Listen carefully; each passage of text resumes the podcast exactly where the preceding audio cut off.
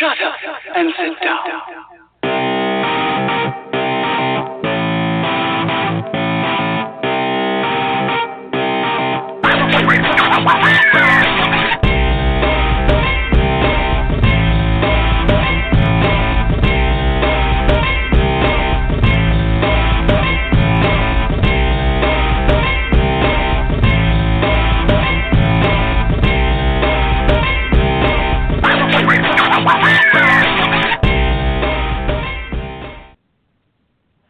Evening, everyone. Shit, is my stuff on? Okay. My stuff is on. Okay. Okay. Good evening.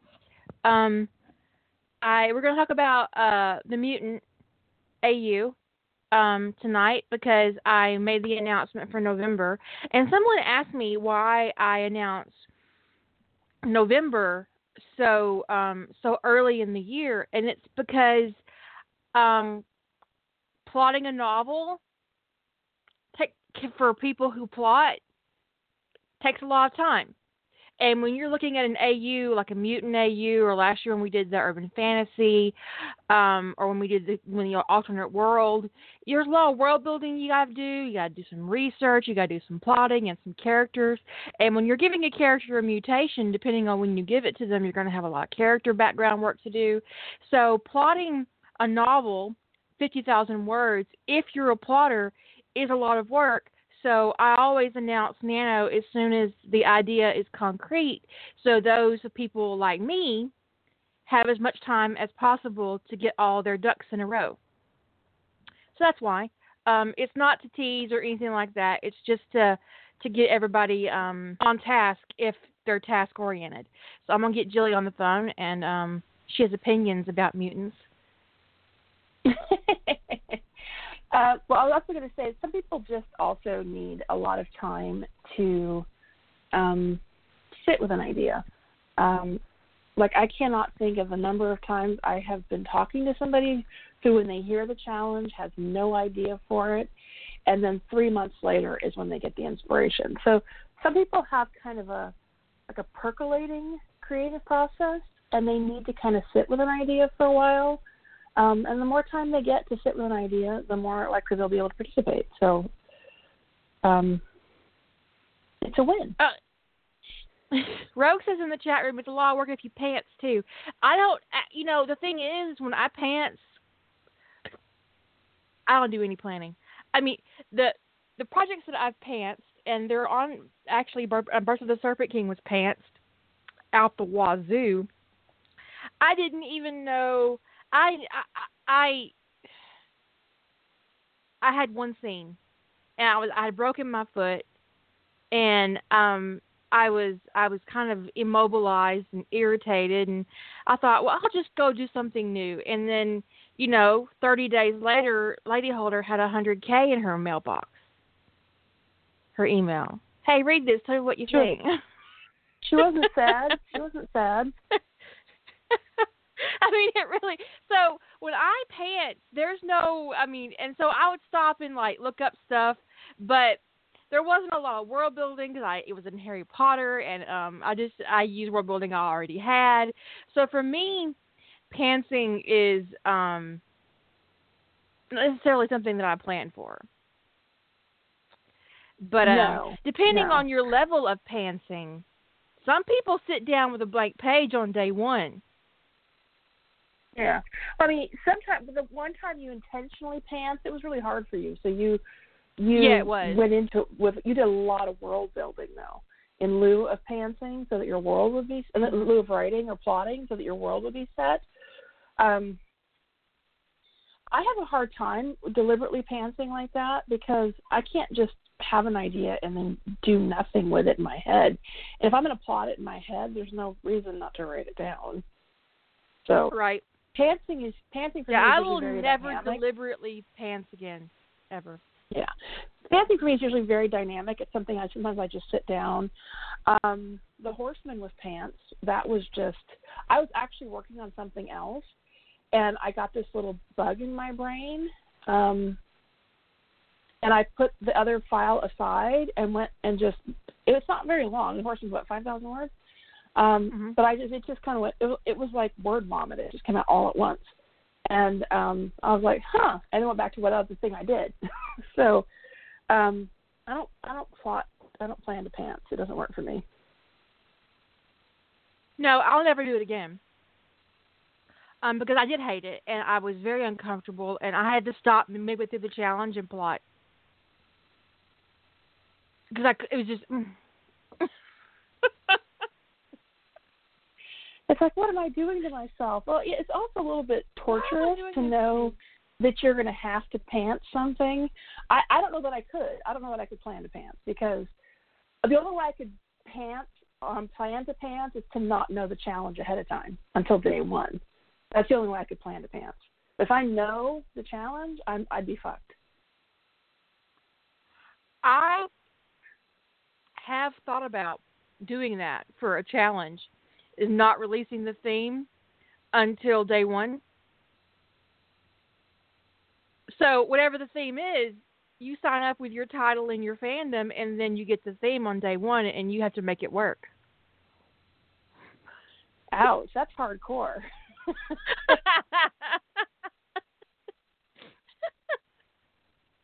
That's when you get real simple shit. Uh, that's when you pick a really simple title and a fandom you are super comfortable in. Yeah, I would, you know, yeah, that could be interesting. I mean, sometimes, I mean, for me, something like that, if if I hear the challenge and I'm inspired, I you know just dive in. But so if the inspiration won't come, I mean, it could be like even for me, it could be like a okay, I guess I'm dropping out because sometimes you can't come up with anything. You know, it depends upon how you know. It depends on how restrictive the theme is. I know, I know you wouldn't do a super restrictive theme, but um No. yeah, that could be. I try not to.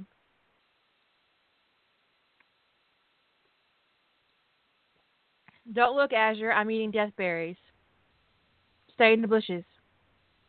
I got plenty of milk. No worries.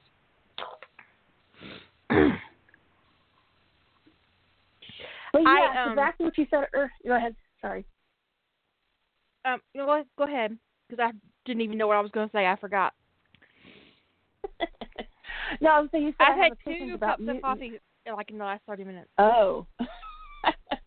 no, I have. I do. I opinion. I don't really have opinions about mutants necessarily. Um, I do know that like different different universes treat the define what a mutant is differently. Um, and when we were talking about what defines a mutant for this challenge, like the Marvel definition of mutant, even though um, more people are familiar with Marvel than they are DC, it's a bigger fandom. Um, Marvel's definition is very narrow and not one I particularly was interested in. Um, I'm more interested in the mutant mutant as it pertains to what could constitute someone who would become a superhero or a supervillain, if that's your thing. Um, Here's an interesting But thing humans- about Marvel.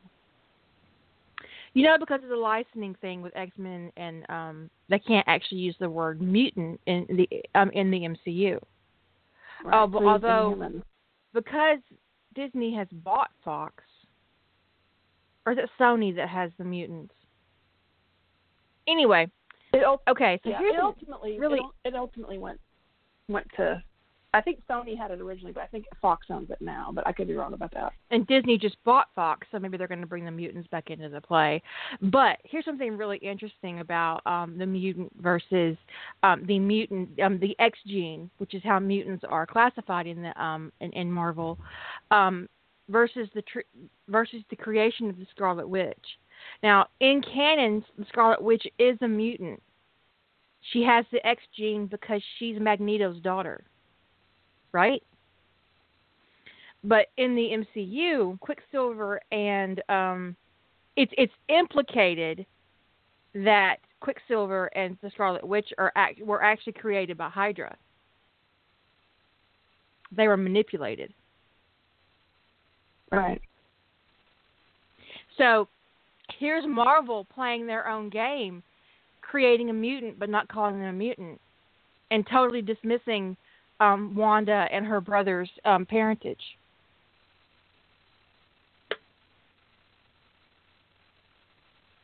Yeah, I'd be surprised considering all the things they've done to not go down the mutant path that mm-hmm. if they would actually bring mutants into the MCU officially, that would surprise me.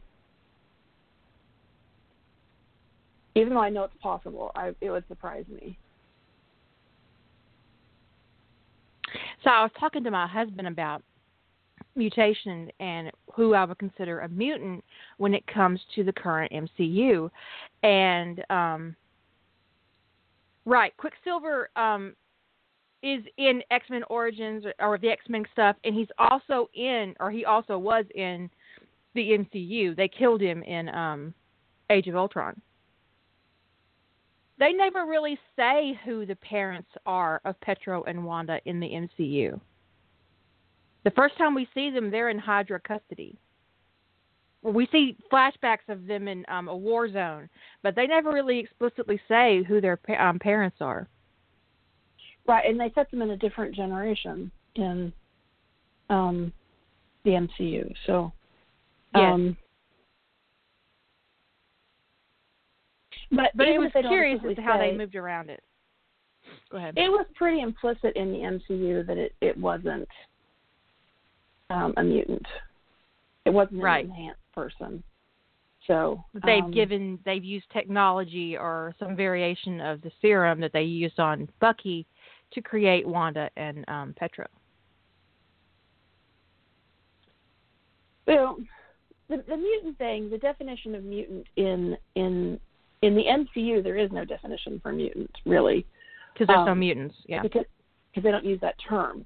Now, Right. It's a licensing. D- DC doesn't draw a line between people who are, you know, what Marvel would consider mutant, which is genetically modified in some way from birth, versus like a metahuman, um, which is a, I, I, I find that definition for the purposes of challenge to be more interesting because it gives room to people who are modified by scientific experimentation or by accident. It brings in abilities like Spider Man and Captain America and all that kind of stuff. It brings in all of those. Um, um, it brings in all of those abilities into the, the realm of what uh, potentially what a mutant is, and so I think that as opposed to like Marvel's own, you know, as opposed to the, the owned term mutant, you know, to me, mutant is anybody who has, who is at least part human, who has mutations in their in their genes from some source, whether it's from birth, um, from their parentage, either alternate parentage or something they acquired, or a recessive gene that got activated, or whatever, or something that they acquired over the course of their life, whether through scientific experimentation or exposure or whatever. Well, Deadpool, De- yeah, Deadpool was an, an experiment, um, but they were experimenting with crafting on a biological gene that other people um, had naturally.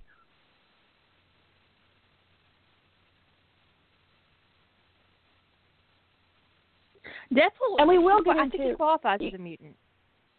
Definitely, definitely by our by this Yeah. definition, yeah, and probably even by Marvel's definition of mutant, since they're crafting the X gene. I mean, grafting the X gene onto his DNA.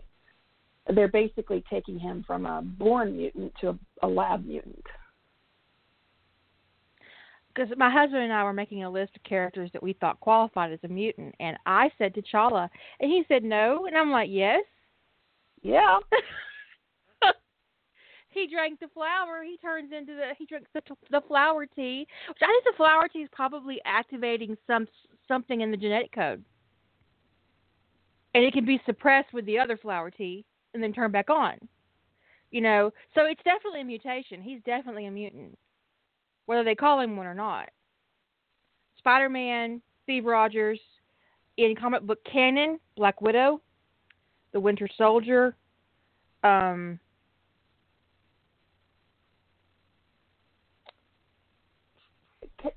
canonically, I do not believe that Tony Stark is mutant. but there is popular fanon that his IQ is a mutation. So, um, Extremis by this definition, by our by the definition we're using for the challenge, would be a mutation. Um, Mm-hmm. I, by Marvel canon of mutants, no, Extremis would not be a mutation. So, uh, I'm assuming that people are asking would it be we're let's assume in terms of questions, the question is would it be a mutant in terms of this challenge? We'll answer. Yeah. If your question is would it be a mutant mutation based upon a specific canon, you'll have to cl- clarify that that's what you mean. And yeah, some people Um, some people have multiple mutations. They have multiple not multiple mutations, but they have multiple in terms of actual mutants like the X Men. Let's talk specifically about the X Men, right? That's what we're talking about. We talk about a Mar- Marvel's version of is the X Men, the, the the the Brotherhood, whatever. All those people. Um, um, some people had multiple manifestations of what their X gene did, both a physical, um, or and and a, a like a mental ability. Although, uh, I mean, it, te- technically it's physical because what's going on in your brain is a physical thing. Magic. It depends upon how they get their magic. Um, is magic like a Harry Potter magic? No, that doesn't fit this challenge. That's more fantasy. Um, I took wizards and witches off the board. I don't consider Doctor Strange a mutant. He learned to harness magic, but he's not a mutant. Yeah, I would agree. He could be a character He in earned your that story, but he can't be your main. He can't be your main character. He's like Tony Stark learning how to do computer programming. Now, Wanda's magic is a mutation, but she's not only doing magic. But She's she's, doing got- like Cyforce stuff and tel you know, telepathic. I mean she's got some mental skills going on. Yeah.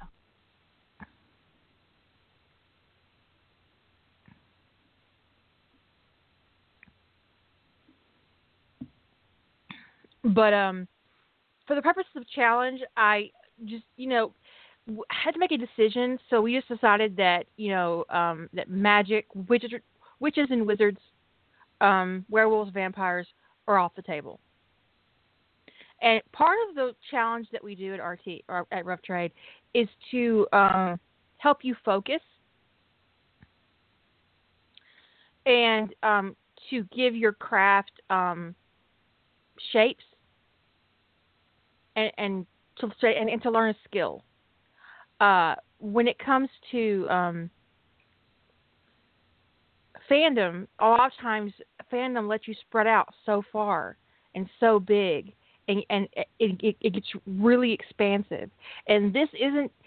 It's fun, but um, if you want to sharpen your skills as a writer, you need to also learn to take it down and focus it. Focus your efforts in a very specific way. So when we do theme challenges like that, that's why. Uh, when we did urban fantasy, which I did not do well in, um, note to self, um, just you know, it's just we're just furthering our skills. That that's the point. So um,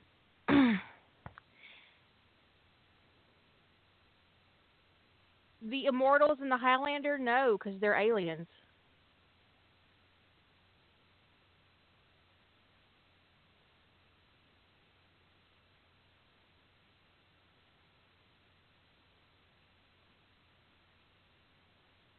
Well, yeah, um, Taylor would be a mutant because she was experimented on. Her well, her family was experimented on. But the Highlanders, per canon, are actually not human. Are they all foundlings? I think so. They're not picking up their um, Highlander. It's not. It's not like something they're inheriting, like a recessive trait. They're all foundlings, so they're not actually human. Right. They're not human because they and um I, it's really vague for me, but but I feel like the reason why there could only be one is that only one can go home.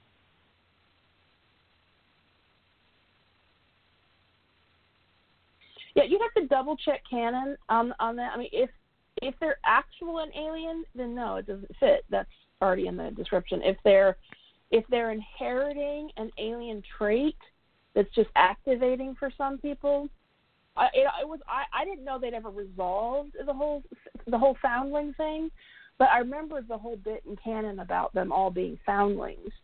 Um, yeah, so that, that's highly implied they're aliens. Okay, here he goes. In the Highlander, I'm on Wikipedia. On the Highlander universe, the origin of the Immortals is unknown. Panzer, who I guess is the uh, producer of the franchise, we don't know where they come from. Maybe from the source. It is not known what the source is. An attempt to explain the origin of the Immortals was made in the theatrical version of Highlander 2: The Quickening, which revealed that Immortals were aliens from the planet Zeist. This was edited out of the 1995 director's cut Highlander 2, the Renegade version, in which immortals are from Earth but from a distant past. Neither of these two versions is mentioned in the later movies or the television series.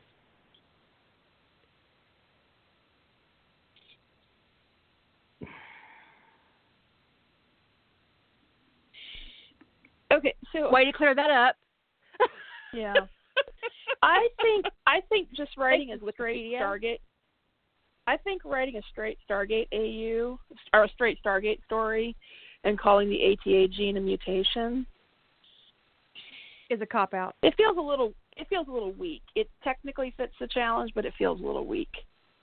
Yes, the ATA gene, if in an, in an active state, is sort of a mutation, but it's not really a mutation that lets you do anything unless you're exposed to ancient technology. So, uh, you know, it, it let's just say that mutations that don't manifest as anything aren't particularly part of the challenge, right? Because what point is the right. mutation you don't know you have? I wouldn't say the ATA gene qualifies um, as an actual mutation. I mean, technically, yes, it, it's it's alien DNA, but um, I'm going to be writing a Stargate AU. I've, I've already named it. Um, I'm calling it Evolution, um, and it's going to be about Bug John. Nice. Now the thing is, is that there's contradictory canon for most things. There's multiple, multiple storylines in Marvel for some characters, and the same thing in DC. Clearly, we've got some contradictory canon in Highlander. Um, the most important thing is that you try to do something that fits in the spirit of the challenge, not just the letter of it.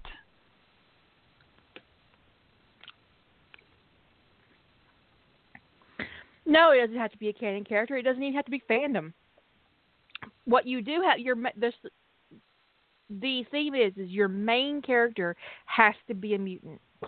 You could set your story in Teen Wolf as long as your main character isn't a wolf or a witch.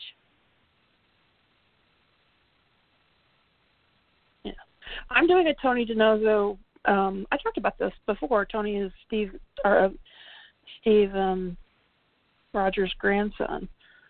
Um, well, actually, I've plotted two stories: one for DC Universe and one for Marvel Universe, both featuring Tony getting some sort of something, um, becoming different, shall we say?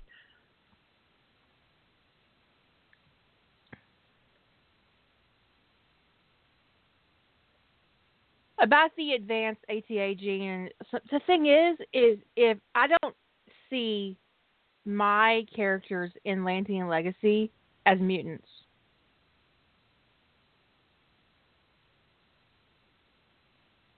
They're Lanteans. They're no longer human. Um, they're they're something else. So I wouldn't consider the ATA gene or even an advanced version of the ATA gene a mutation. That's just me personally. Um, the whole point is to is to make you to work for it. You need to work for this, guys. So using a canon element like the ATA gene is just lazy. You can use a canon like a canon mutation, just don't have it be applying to the person who has that mutation in canon. So if you want to do something with I don't know somebody with wings, don't do it with um, Angel. Do it with somebody else. Don't don't use Warren Worthington the third. Give wings to somebody else who doesn't have wings in canon.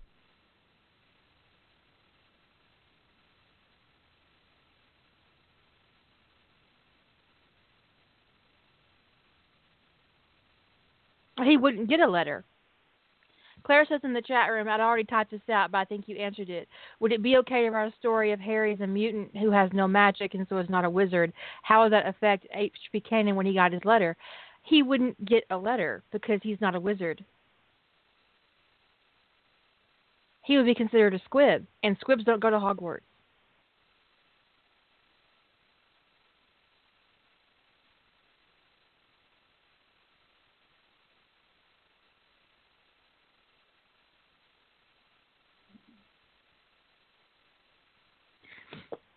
Think if you wanted to write a Harry Potter non magical AU, that might be a little better, a little easier, because that way you can dismiss all of HP's canon and just do whatever the hell you want.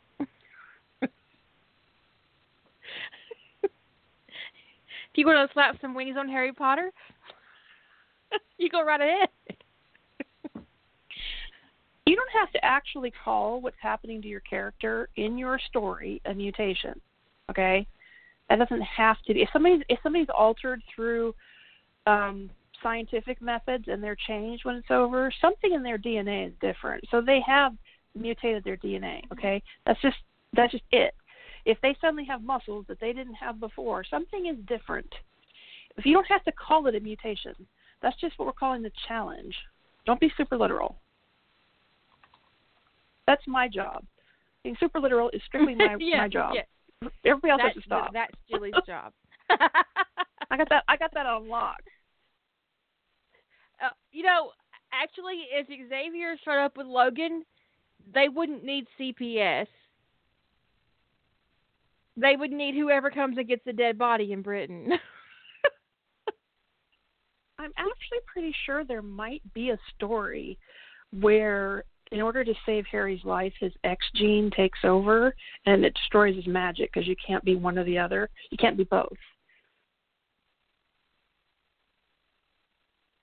I think that story exists. I, I don't remember finishing it, but definitely it was Logan who found him. But I don't think I ever Mhm. finished that, reading that story. But sometimes I have the attention span of a very, very immature gnat. Like Oh, right now, I'm reading Oh, four different stories, and it's not that they're not interesting, but I literally have about a thousand word attention span, and then I change stories. And each story is interesting, so I'm not noping out of them. I just switch around, and then I go watch TV. but no, I think just you know for the for the um for the challenge, meet the challenge honestly. Approach it from a honest place and um, a genuine place, and um, don't try to skirt around the rules to make yourself more comfortable. And if you can't figure out how to meet the challenge as it is, don't sign up. I honestly do not remember the story with it where Harry is with, but just I'm pretty sure it was on fanfiction.net. So look for crossovers with the X Men. Um, yeah, I honestly don't remember. I, remember the only thing I remember about it was Logan finding Harry. I think on the side of the road or something like that. Um, and I remember the scene about the X gene burning out the magic, um, or his magic activated his X gene to save his life, which sacrificed his magic or something like that. Literally, that's about all I can remember. Um, see, I'm only remembering the beginnings of the story, which means I didn't finish it for some reason. But sometimes me not finishing a story just means that I have a hundred tabs open, and that's one I never quite got back to. So. Um. yeah, so like I have my uh, my DC my DC idea. Um, if you haven't seen Justice League, it's been out in theaters for a while. It's been out in theaters for what, like eight months or seven months or something like that. If you Yeah. haven't seen Justice League, um, I, I'm not too fussed about giving spoilers on the podcast, but if you haven't seen it and you don't want spoilers, you need to stop listening for a little while. Um, so, in I have this idea where there's not a bunch, but a few people who are who have let's we'll call it alternate parentage.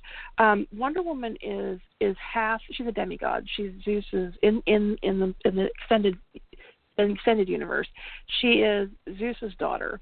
Um, and I had this idea that there are.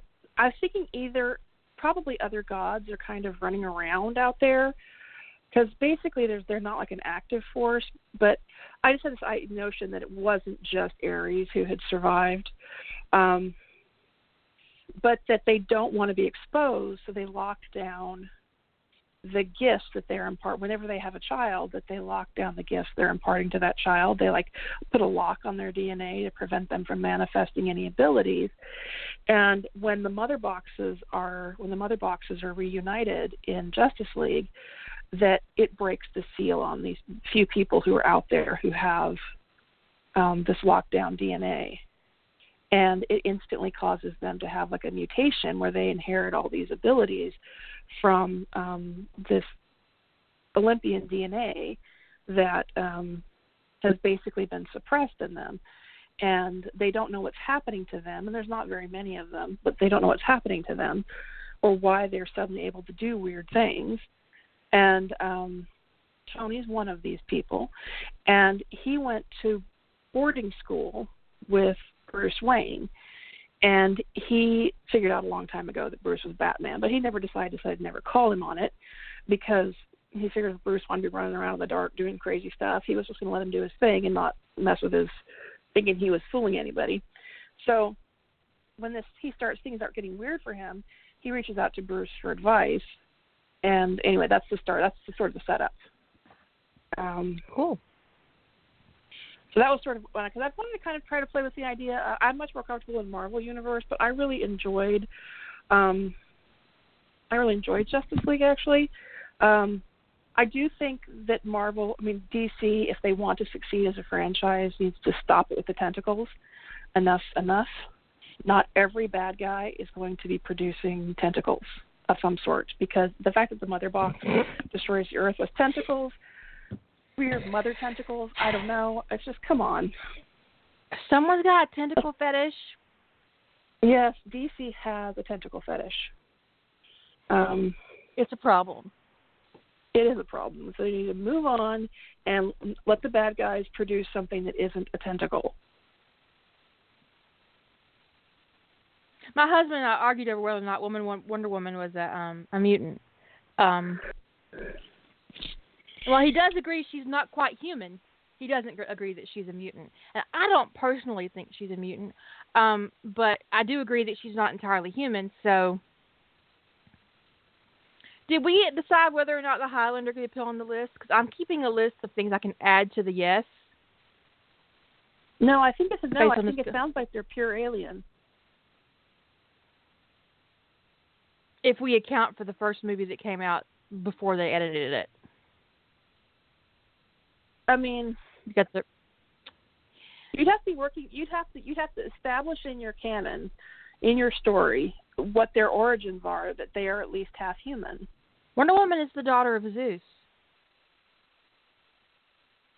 Yeah, she's the daughter of, but she's she's the half. She's she's his her her mother's human. Well, her mother's an Amazon. Wonder Woman's if you don't if you don't consider Amazon human, which of course I do, um, then man whore of the like gods. Different... Huh? Zeus, man whore of the gods. There you go. Yeah. Why do we got tentacles in the chat room? I have I have a hunch that's something from Bad Dragon. Yeah.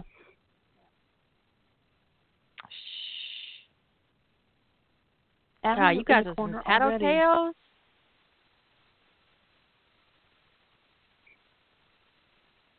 I agree. Zeus was the first furry. Absolutely. He had some seriously fucked up tastes. But didn't he like to be the animal? Yeah, yeah, yeah. He's a yeah. furry. Yeah. Yeah. He managed to find an awful lot of women who were into bestiality. I'm just saying. Some bird tried to bang me, I'd be having issues with it. Yeah, I'm or a bull? No. Okay, I take nope. I take the bird. oh look, how pretty is this compared to the big giant bull on the hill? oh, those are my choices. I will take the. I'll take this one. Um, I think I'll take the shower. Actually, I'll be taking the shower. Um, But um, but if it's between the swan and the bull, I'm gonna go with the swan. now I do think. but I mean, it could it could be um, Wonder Woman. I for the purpose of the challenge, I we think we agreed Wonder Woman sort of fit, but um, Yeah. Wonder Woman was raised as a demigod, basically. I mean, she never was. She never didn't have her powers. Um, there was never any adjustment. It's a little bit of a difference to be raised as a demigod versus suddenly finding out that you have all these powers. Um, that's it to me conceptually in line with like be, being bitten by a radioactive spider. If all of a sudden your your biology changes in a way, um, because most kid, most people, even in the X Men verse and with the X gene, most were not born with their mutation. There were a few exceptions, but most were not born with their mutation. They developed it later in life. Um, Diana wasn't completely aware of, of aware of what she was though uh, until she was an adult. she was There's that She scene where aware of she's training she- with her aunt, and she does some she she throws her aunt with a Cyforce basically, and Yeah. they were all really surprised that she did it. And then she turns out to Right. be an actual weapon. She turns out to be the God Killer herself, not a sword. yeah. She wasn't aware of who she was, um, but she Percy Jackson. her her the bir- the abilities were always there. Yeah. Um, she never. It wasn't like she suddenly changed one day. It's her her awareness of the origins of what she was changed one day.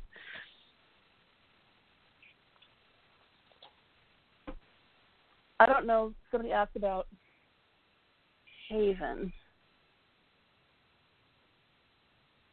I've never watched that show. Yeah. Um, most of those kids didn't know that they were demigods Until- into their powers and Percy Jackson. So yeah, that kind of loosely fits. Um,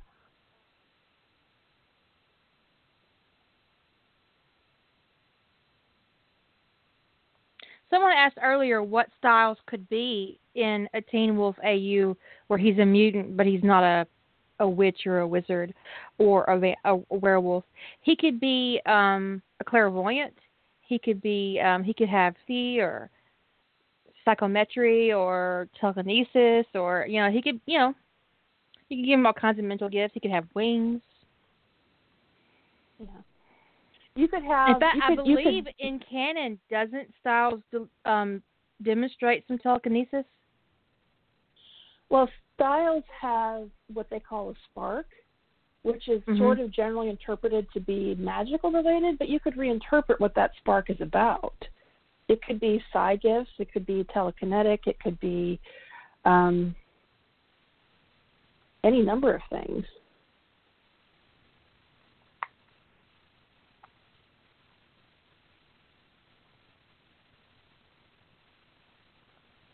Right, but the, that that was implied. The whole thing with the mountain ash was well, that was intention magic, right? He intended something to be, and so it was, which is it sort of strongly implied that has more to do with magic than anything else. Um, But could you reinterpret reimagine that. as telekinesis. Yeah. There are X Men who are capable of shape shifting. yeah. So you could have a, a you could have somebody who has an, an ability to shape shift into something, as long as it's not lycanthropy. Because werewolves are strictly that's paranormal, and we want to kind of go away from that. We want a line between that. So, but I would honestly stay away from paranormal fandoms. That's just me. But if you're very comfortable in Teen Wolf, um, you'll just have to find a way to make it work.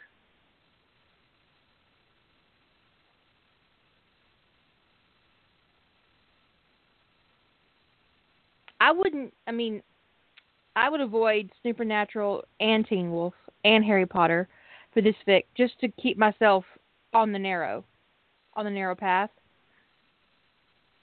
But I mean, you'd have to, yeah, you'd have to put in um, quite a bit of world building to mesh some, you know, some kind of mutations developing.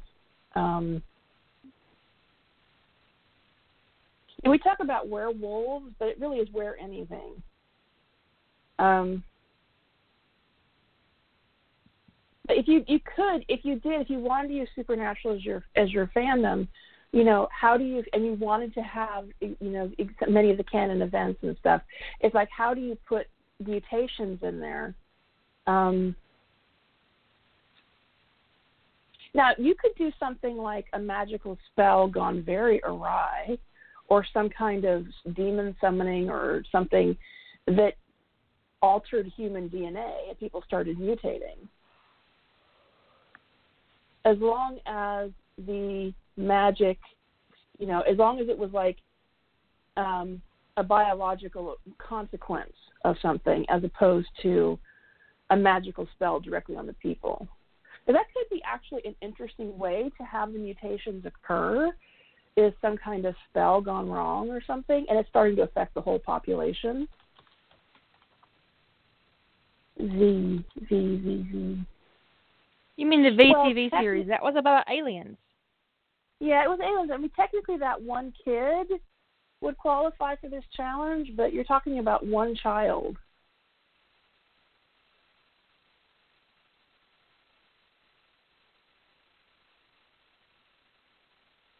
Again, that some... that's really skirting the edge of what the challenge is about. I didn't watch the new one. I'm opposed to remakes of certain things, and V is one of them.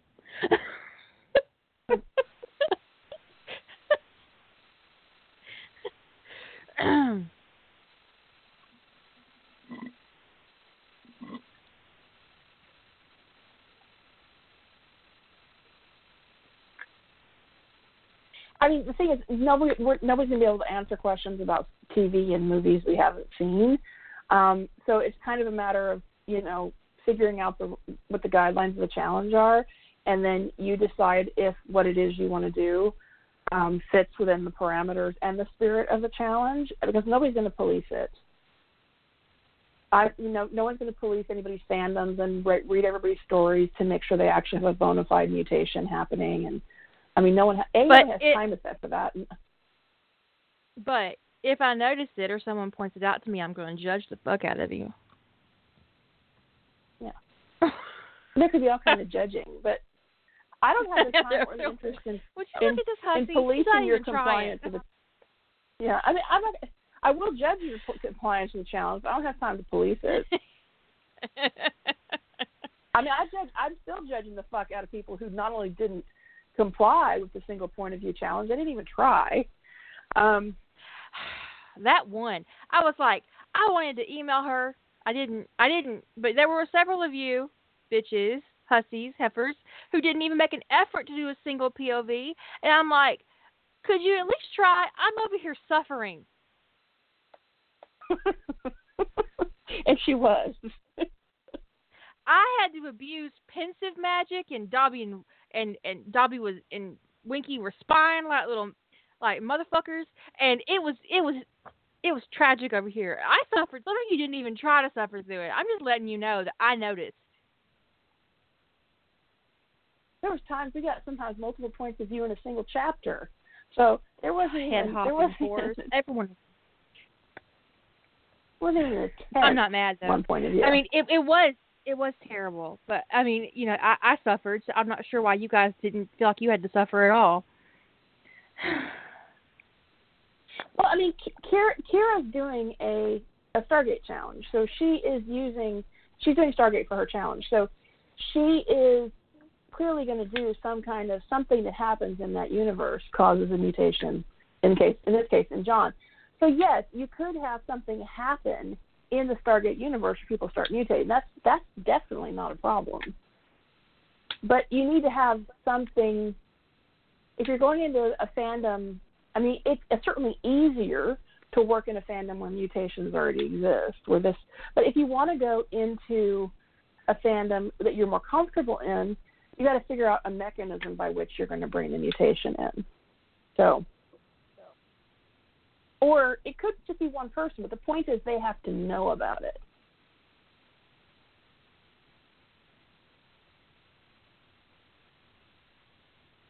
And like if you went with the MCU, you could give um what is the most dangerous mutation you could give Tony Stark?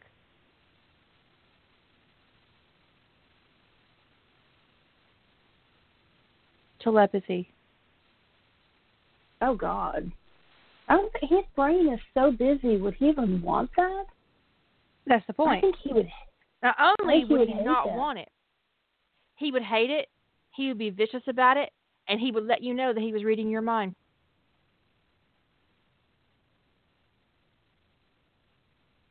He'd be a complete asshole. It would be so much fun.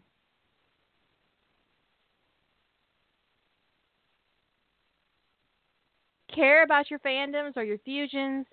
The only stipulation is is that your main character has to be a mutant, and we've outlined what doesn't qualify. No vampires, no werewolves, no aliens, no witches, wizards, angels, demons, ghosts, um, no ABOUs, no gods. So basically, you take all that stuff from your paranormal stuff and set it aside and figure out other ways for people to be different. And there's plenty of fodder for ideas in the various comic book universes. Um, You and can give somebody all the powers of a Betazoid, just don't call them Betazoid. Yeah, yeah.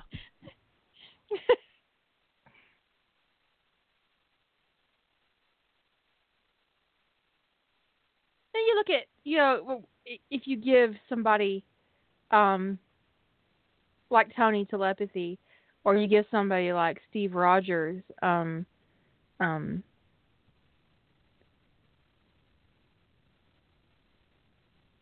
I don't know uh, telekinesis or you give you give somebody like the Winter Soldier the ability to teleport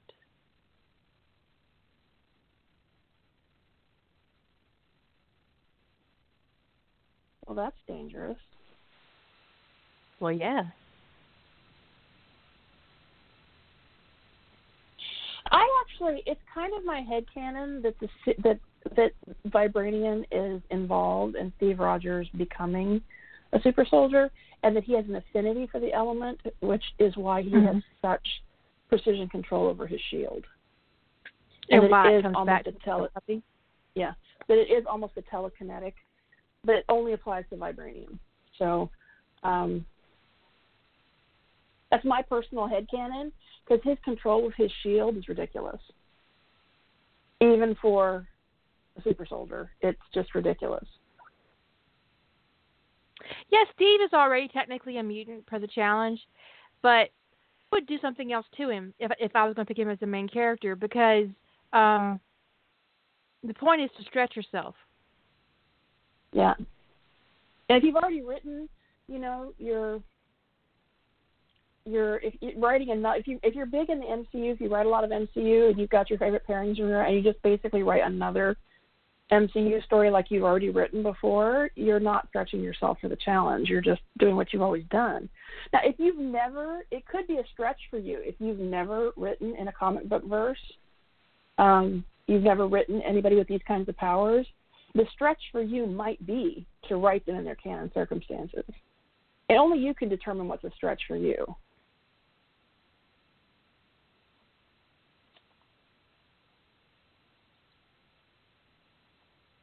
I need some tea. I'll. Re- I'm going to be on the phone, but I'm going to mute for a second, so you guys don't have to listen to all Okay. this ice. Okay.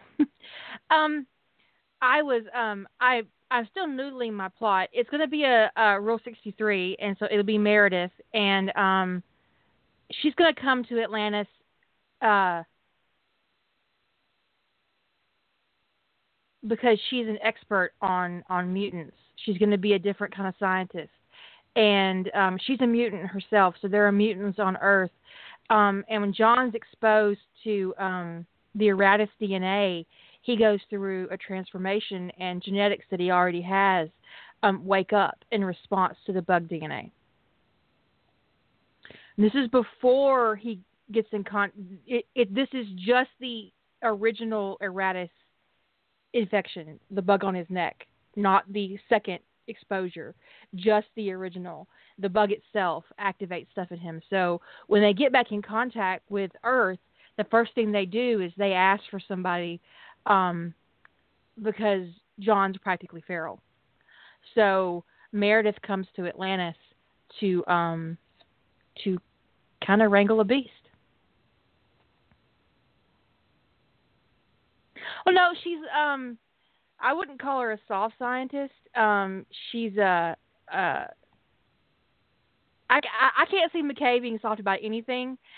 I do consider soft science to be more social sciences like psychology and social, uh, literally, you know, anthropology, um, and that kind of thing. So I wouldn't consider a, a biologist a soft scientist.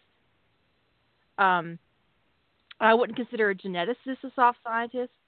Um, so that's just you know that's just my personal preference, my my, my personal thoughts on that. Um, but yeah, she's gonna be. Um, she changed. She went into um, genetic um, a mutation um, research to help her sister. Who um, he mutated first, and then she mutated. So I haven't really decided what Meredith's gene mutation will be, but she'll be a mutant and she's going to come to Atlantis to help John.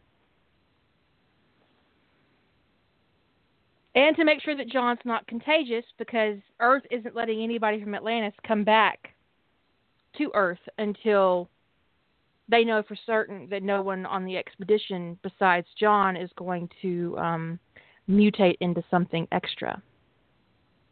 Canon McKay does think that everything but astrophysics and engineering are soft scientists. I mean, everything except for astrophysicists and engineers. Everybody else is a soft scientist as far as Canon McKay is concerned. But this is not a Canon McKay. So I, you know, um, this is subject to change. This is currently what's my, what my plot looks like, and you know, what, what I'm thinking about because I, um, I often write the ramifications of John being exposed to the Iratus DNA in a somewhat positive manner, and that he's able to deal with them. And I would like to do it in a way where he's not he's not blue, but he's having a very difficult time.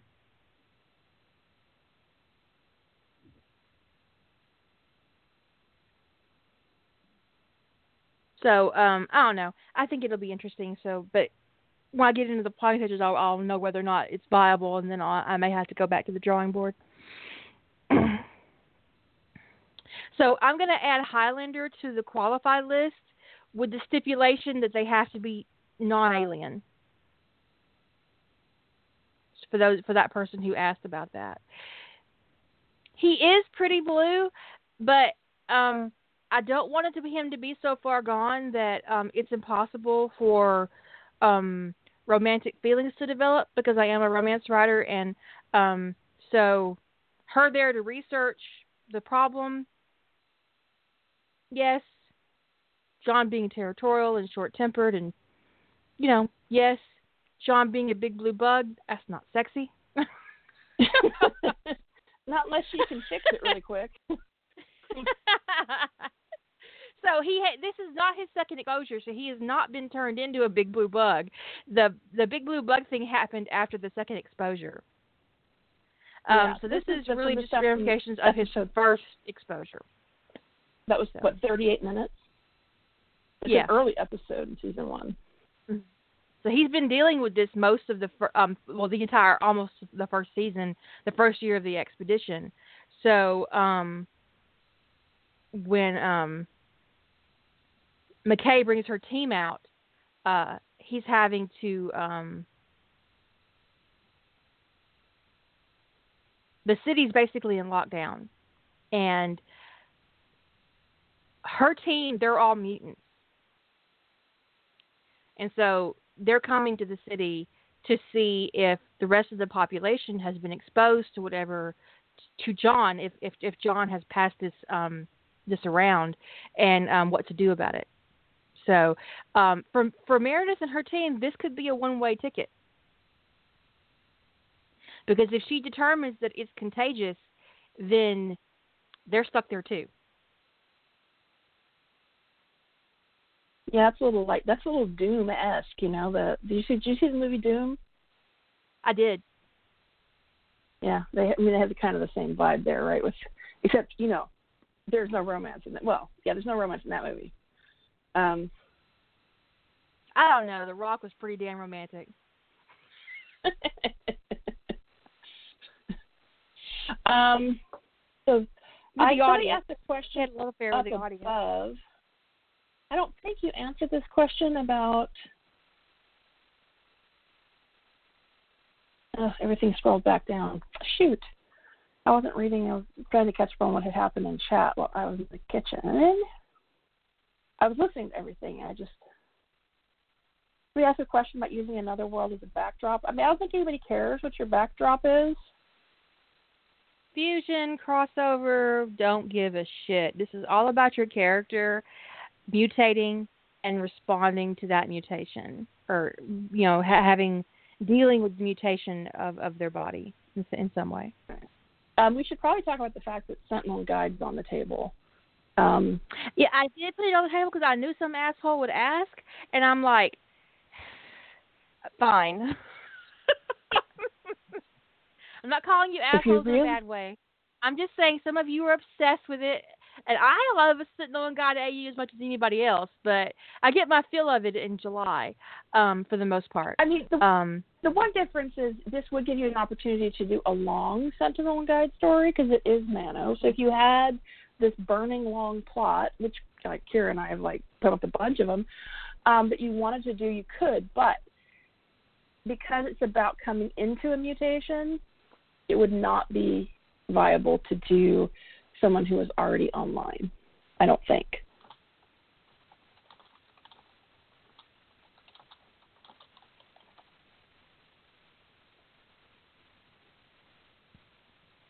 I mean, I haven't read Dune in a long time, but I'm pretty sure the spice doesn't do much to humans. Yeah, mutations that don't do anything are I I mean tech And we look at Paul. Paul goes through a mutation because he drinks the, the water of life. And Jessica goes through a mutation because she drinks the water of life. Well but, but if, you become yes, a they can be born with it.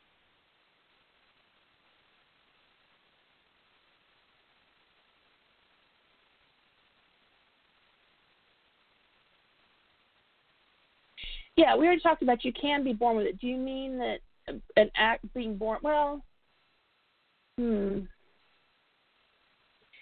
Hmm. I mean technically I guess yes. I mean if you want to write a story where Tony DiNozzo is born with wings and that's the mutation you're dealing with, I mean that would fit the challenge. Um, it is something he's had his whole life. Paul was not bred to take the water of life. Paul was supposed to be a girl.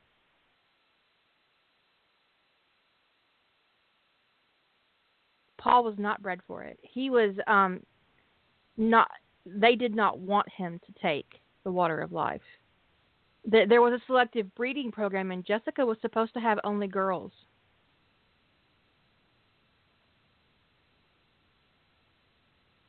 Right. And Jessica was supposed to have girls for that crossbreeding that that specific breeding program they had. Paul was not supposed to be um uh born. So he wasn't bred for it. He had the genetics for it and he had the potential, but the water of life had killed every other man before him. And then he took it and became the how do you say it? The Kizart. He is the Kwisatz Haderach that or something like that. That Yeah, creepy little girl. Could she be any creepier? Yeah. I don't think she could. Right, but so Paul does mutate in the book, in the movie, in the miniseries, ever how you want to do it, because he takes the water of life. And yes, the spice is involved in the water of life, but the spice itself does not make him mutate.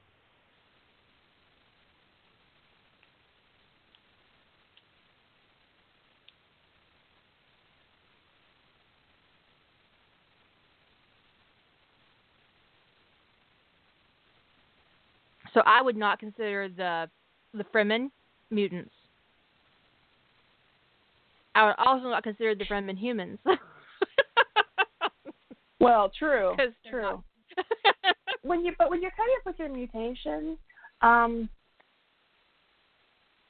I don't know. I guess I would feel like you're kind of cheating a little bit, spirit of the challenge, to give somebody a mutation that they didn't have to deal with in a meaningful way. Um, like glowing eyes. Like you could have a human whose mutation, and like they have the X gene. You could go full on X gene, and their only thing is that their eyes glow. Eh, I mean, unless their eyes glow all the time, hey, it's kind of boring, but you know, no judgment. Um, but it doesn't really impact them, so they're not really learning to live with anything except sunglasses.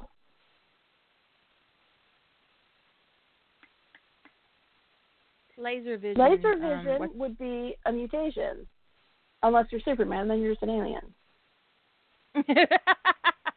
yes. Superman's an alien. I mean, did anybody else see? Um, I'm assuming other people have seen it. It's Sky High.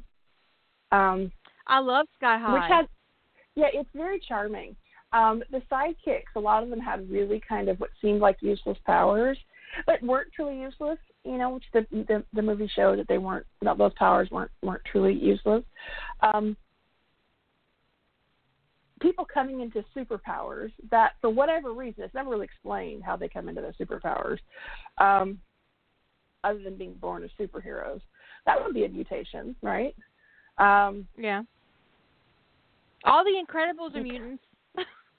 Yeah. by our definition, and actually by by DC DC the DC universe is for definition. There's no difference to, in DC between a, somebody with a genetic mutation and a metahuman. So, um,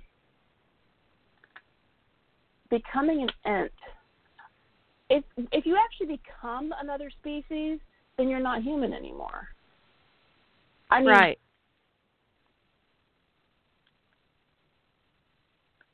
I wouldn't mind being a tree in my next life as long as no one gets to cut me down.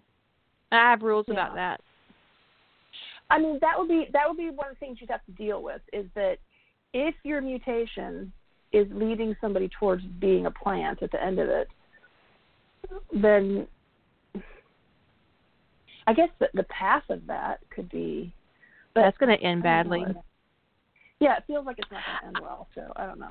I read a fic in Stargate, I believe, where John's team gets exposed to something off world and they turn into trees or some kind of plant. Something about apples. Something about apples. It's a very long time ago. I've slept many, many nights since then. That's familiar, though, right? Well, One of you guys have read that, right? I'm losing my mind. I haven't read that. Um, Was it fungus? was somebody somebody linked up above a HP story that they thought might have been what I was talking about. Um, but it was with Riddick. No, it definitely was not. The story I'm thinking was definitely not a crossover with the Chronicles of Riddick or Pitch Black. No. No, no, no, no. Definitely had to do with the X gene. Now, here's another example of what I, in my mind, would not fit is um, assuming you made the argument that all life in you know in let's say in, in the in the pitch black universe um, um, let's say in the pitch black in the pitch black universe um, let's say assuming that all life in the universe is human which I don't know that you can make that position but let's say you did that all those people who look like humans are human um, the necromongers to me would not be mutants because they're using science to basically turn off pain receptors and stuff, which is not really a mutation. Um, they're not augmented anyway; they just don't feel pain, right? Mhm. I mean, there's something going on with them because they look like The Walking Dead, but you'd have to really be careful how you positioned it, um, because just turning off pain receptors is not um, is not really mutation. Okay, the Star Wars question. we knew Star Wars was going to come up. Is being a Jedi? yeah, I even talked about Jedi. I even talked about Jedi. Um, it seems like in the story that um, they're all going to like blow up and you know release the fungus that's in their body, and they turn into this big fungus thing or this tree or whatever, and they all think they're going to die when it happens. But after the alien fungus like blows, they turn back into regular humans. I haven't read that. That's just how that not familiar with at species propagates. I, I, was like, I think it was on Wraithbait. Um, but it was like a decade ago. I couldn't even, I couldn't even tell you who wrote it. It's interesting though. Yeah. So in terms of um, the Jedi thing, to me that's the same as um, sorcerers, sorcerer supreme, Doctor Strange. That's the way I would look at it.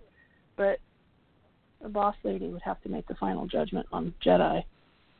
Thank you, Azure. It's called The Taste of Apples, and it is on AO3. I knew there was apples in it. It's called The Taste of Apples, and it's by Auburn. No wonder. Um, there's a sequel. My goodness, there's a whole bunch of sequels. I've only ever read the first one. Well, I guess I know what you're doing later. I mean, you you liked it well enough to remember it all these years. Yeah, it was written in 2005, so it says a lot. But yeah, I, I remember I knew there was apples in the title. It, so thank you, Azure. I appreciate that. Um, it was very good. But Auburn is a very good writer, so it's not a surprise at all. Um, and I probably haven't remembered all the details correctly, but uh, it really just it you know, it's like I it, it was 2005. I think it might have originally been a Big Bang story.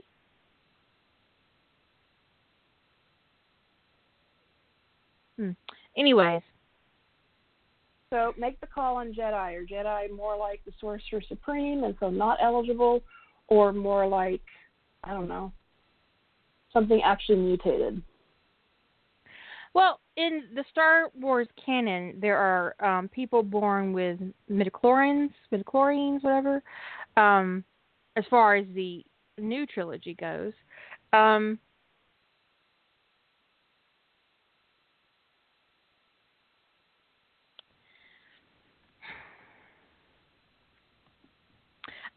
I, would say that since um,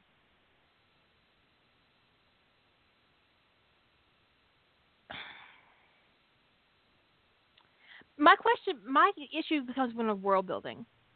Um, while I can see a character developing the skills of a Jedi through genetic mutation, um, which is basically telekinesis, um, telepathy, um, empathy, um, uh, extreme physical awareness of their environment, um, uh, and and the like. I don't know how a human being would come to call themselves a Jedi.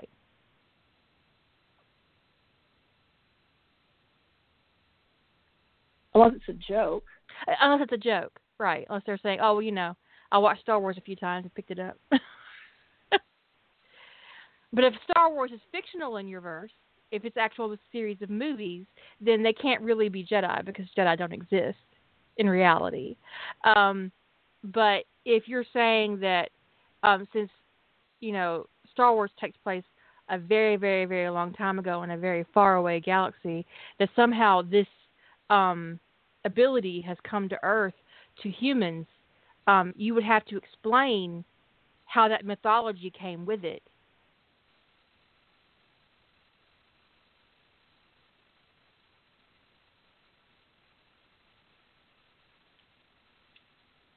And that seems like a lot of work just to give your character telekinesis. when you could just literally give them telekinesis. just saying. You know? Yeah, it's like how would they know if if if if it was the same world and it's thousands of years later and people are starting to develop the abilities of the Jedi again, how would they know they were the Jedi? I mean, I guess once you Right. went down a certain amount of the path, Yoda could be contacting you and explain shit to you. That would work.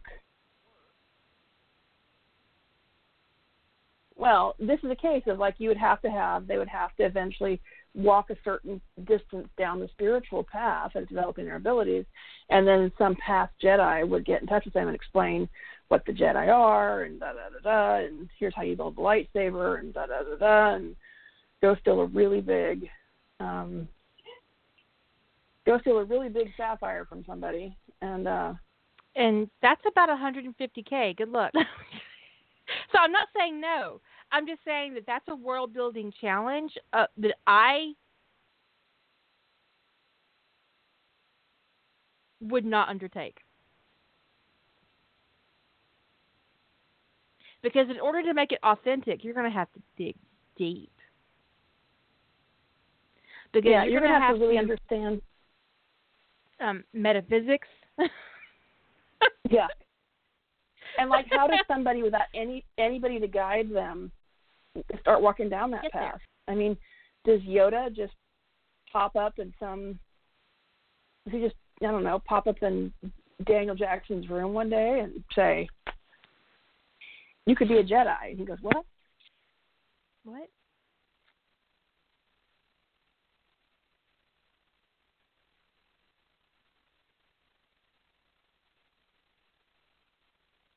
Yeah, that was actually a crossover with Star Wars. Um, no, actually, John was a Sith and Rodney was a Jedi, and John wasn't a very good Sith, or was Rodney not a very good Jedi? Either way, they ended up hooking up. So I don't think Rodney was a very good Jedi. I think I think either way, neither one of them are very good to their order. they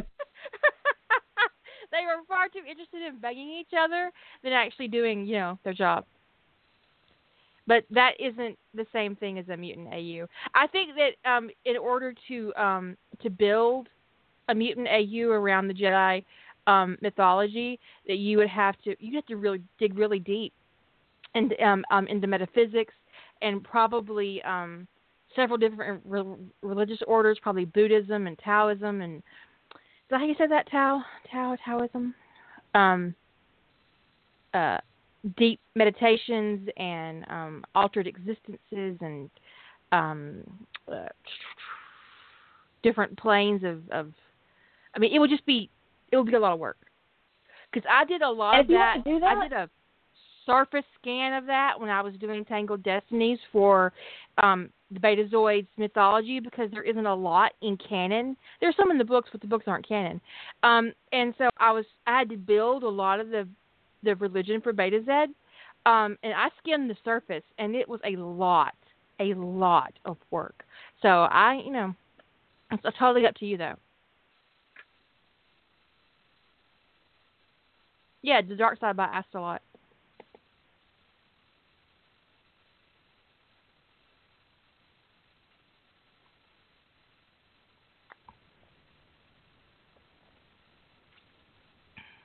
Uh, some people some people will be gung ho with the spirit of the challenge, um, and some people won't.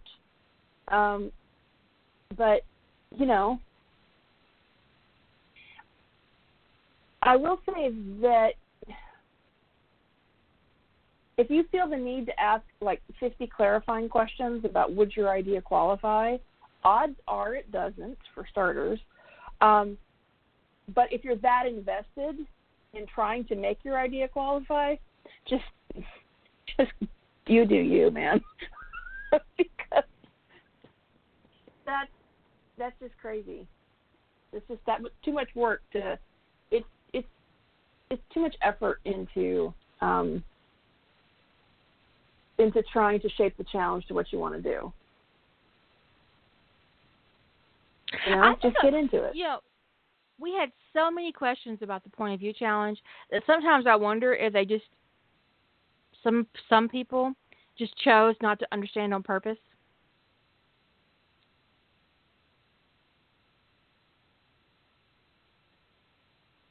Who's Mike Banning?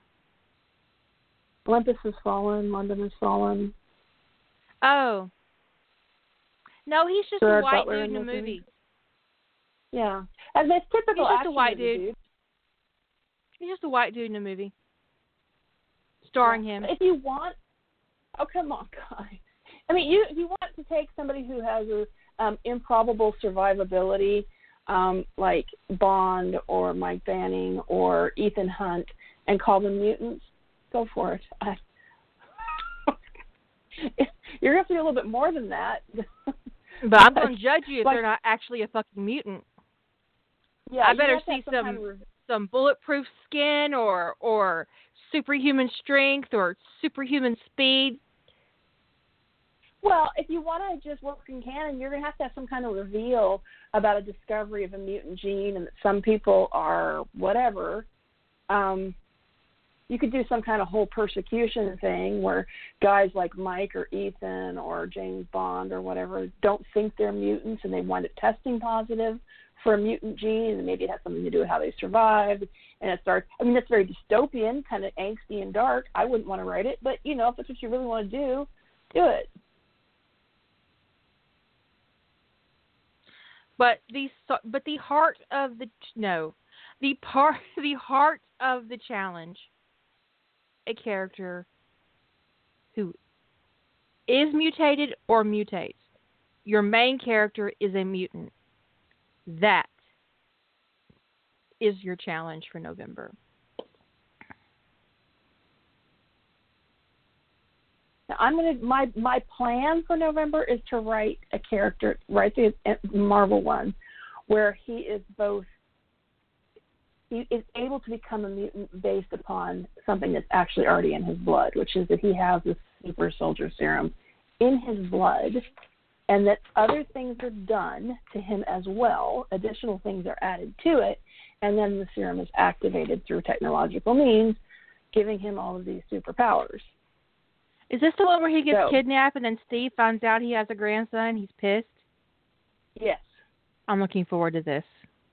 I decided to call it Sentry, and I'm going to play with the Marvel mythos around Sentry without actually using Sentry himself. If that's the code name they have for Tony, um, that Phil, that first Peggy and then Phil did they just called him Sentry, um, was his code name, and then that becomes his code name, his his alter ego once his the serum is activated as Sentry. So I'll be using some of the abilities that Sentry had in in the comic books um, without actually doing the whole Sentry backstory stuff. There's no Sentry actual like canon Sentry, so I'll be kind of deconstructing some stuff from Marvel's canon in order to make a, this character called Sentry. And there'll be no tentacles in the story.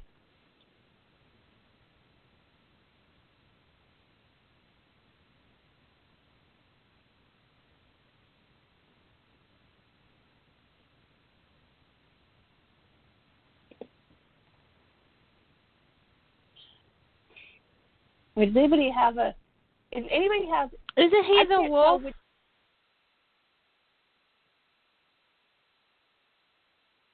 I can't tell which questions are serious and which ones are not. So if somebody has I'm squinting at you. Not you. At me, oh, Not you. I don't have a tentacle phobia. It's just, come on, we just need to move on. You know, I have a tentacle phobia. I I only have a tentacle phobia when they're used in sex. um, on screen. On screen. You can do whatever the hell you want with tentacles off screen. But on screen, I don't want tentacles involved.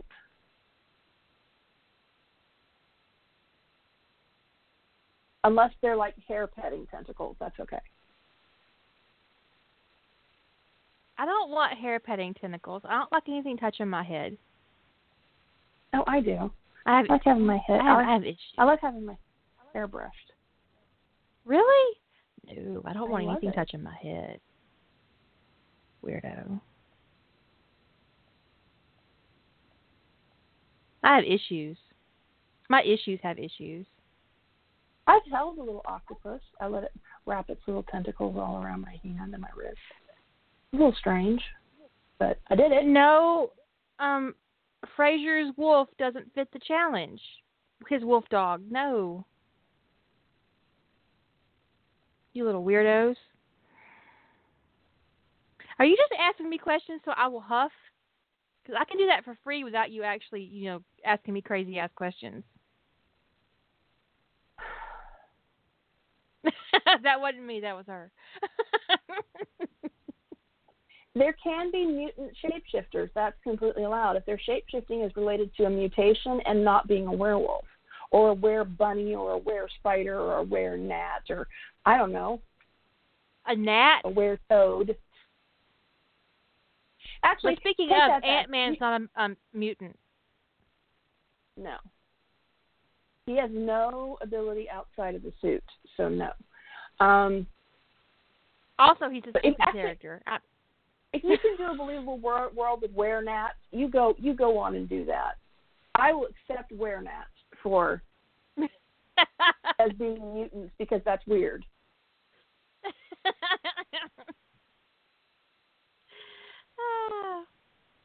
if you could come up with a re- displace that much mass, you go on. That's not magic. Yeah.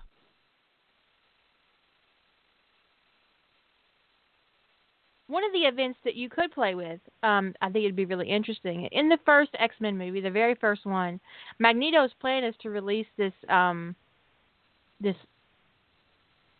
technology way. He's created this wave, this, this um, to mutate people, to make everybody on the planet either a mutant or dead. Yeah, turns into Jello. He, yeah. Yeah, and um, he fails. But what if he succeeded?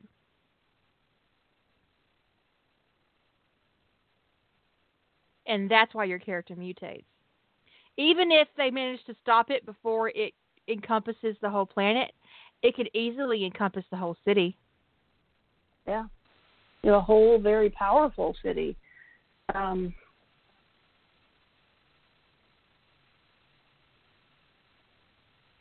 and that will give you circumstances for you to work with um, where you could create new mutants and still have the the foundation of the X Men um, for comfort.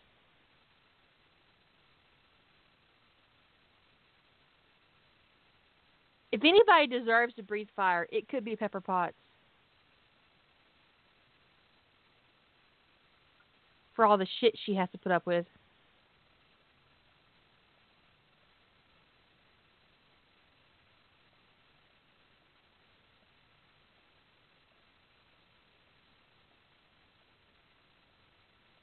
Yeah, Extremis was was after the Avengers. So if there's a fic where um, she's breathing fire, it's before the Avengers. It was not Extremis related.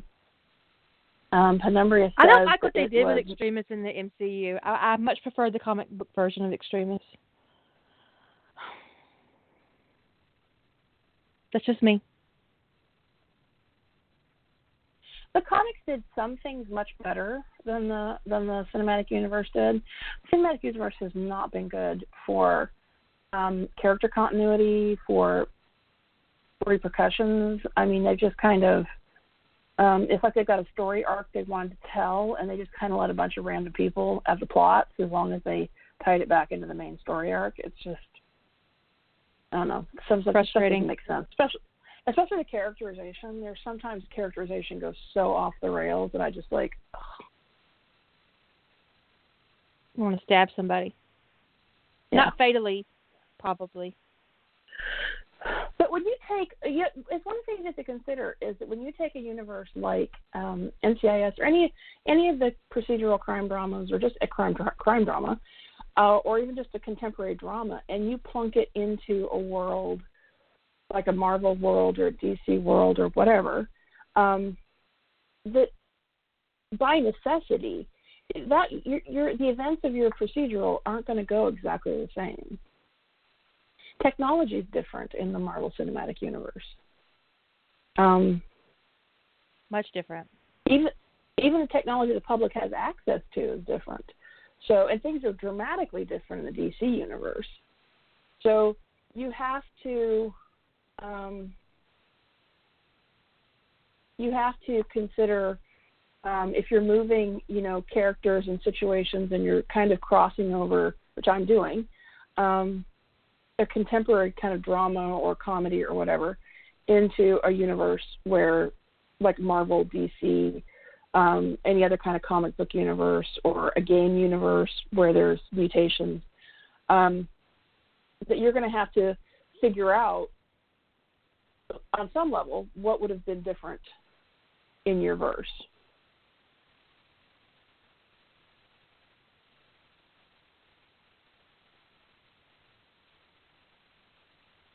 Well, I think that I mean the thing is, if you okay, so like people asking the questions about um, if there's certain mutations and like characters in NCIS already had certain mutations. Um, I think that a Tony with telepathy doesn't wind up in NCIS. So this is why you have to be careful about where your character gets their ability, what the regulations are around that ability, and would it lead them down the same path. So if you want Tony to still be at NCIS and no Gibbs and no da da da, he needs to come into his ability after he's already down that path, not before it. Unless he's getting some ability that really helps him be a cop. Um, I would think that they actually wouldn't allow telepaths to be cops, personally. If they know about them. If they know. If they know, that's true. Um, that's right. If Tony was telepathy, he would have he would never have been mystified about um, he would have known what was going on with um, Danny back in Baltimore, and he wouldn't have been there to meet kids. So um, you have to consider like if Tony, if like if, if McGee is like some kind of technopath, odds are he's not going to go. I mean, unless his dream is really to be. Um, uh, I mean that it, it could be. It could be he doesn't like being a technopath, and he really, really wants to be an, an agent. You could make that case, but he'd be so heavily recruited if he was a technopath to do something with that, considering his aptitude for technology anyway, that him being out and, you know, um, doing crime scene sketches and gathering evidence would probably be considered a waste of his ability. So, I mean, just consider the ramifications of unless you have mutation be really, really, really widespread, and that most um, most um, people, like maybe half the population, has some sort of mutation, then it's, it's not a big deal. People have a everybody has a mutation anyway. Then yeah, you'd have some mix of people with mutations on um, investigative teams. Ellie asked in the chat room, but do you want to be defined only by your ability? We already are.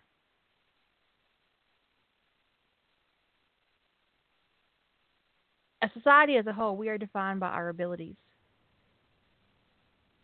and our appearance. Um, and more often than not, if you have a certain kind of appearance, it doesn't matter what your abilities are. Yeah. You are deemed so, worthy based on your ability to make money and to conform to society norms, to, to, to societal norms.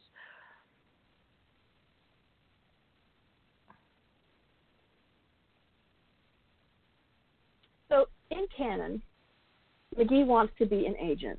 Some for some reason that's what he wants to do with his life. He wants to be an agent, um, but he's always showing off his technical abilities. So he doesn't disdain that ability at all. Um, he wants to use his ability to hack or whatever um, to improve his life, to improve him, and to show to and to be to be a better agent for starters, but to get he's not as good at other things that agents are good at, so he really kind of plays that up um, in compensation for the abilities he doesn't have. Um, so if you're writing a story where he doesn't want to be defined by this, let's say, a technopath ability, you're going to have to really alter his character to where he's not showing off that ability, which is what he did in canon. You know, not wanting to be defined by your ability is fine. Um, or like let's say we do that with the Sentinel Guide thing. We have Sentinels and Guides who don't want to be defined by that that's I've done that in some of my stories, da da da da. But um, you know, just think carefully about how you're putting those those elements together. And if you're if you're work if if your reason if your rationale for some of the things you're doing is because you're trying to make canon happen, um, I have no advice for you because doing crazy shenanigans to try to make canon come out the same is not something I'm even. I, that's not something I'm going to put a lot of a lot of mental power to because I think it's a bad idea. We've had multiple podcasts around that. I um I find it boring as a reader to see a writer retread canon. Um, if I wanted to read canon, I, I would read canon. I have all the Harry Potter books. I don't need you to tell me what happened in the um Harry Potter and the Philosophy Stone. I already know. Yeah. If you give I've read that book a few times. Of, if you give Tony DiNozzo a bunch of abilities from young childhood or something like that, and yet he still winds up in the exact same place, you're not considering the consequences of him having completely changed circumstances. And we've talked about that extensively about considering the consequences of changing something.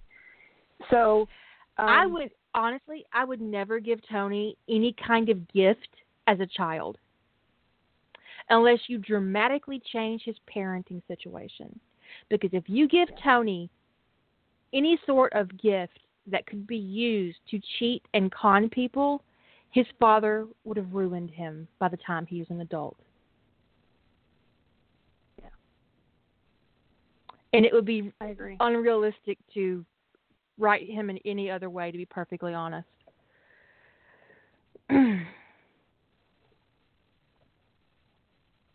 So, So I agree. If you want you Tony wanted- to be at NCIS and mutate after he's on the job, Right.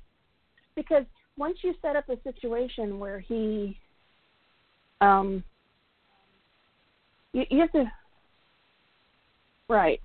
So you just have to be very careful to if you're trying to get him at NCIS, you have to be careful about what abilities he has coming into it. Or he maybe he has abilities he's trying to hide, but hiding abilities in law enforcement isn't going to be the easiest thing to do. So because you're around a lot of superbly observant people. yeah.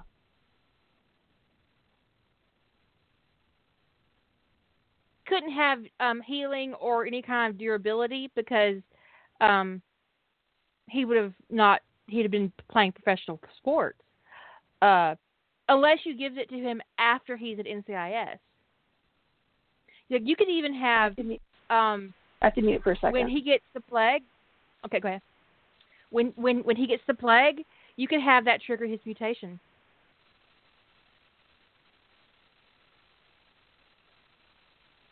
Or um, say he's exposed to some kind of gas during an explosion, or um,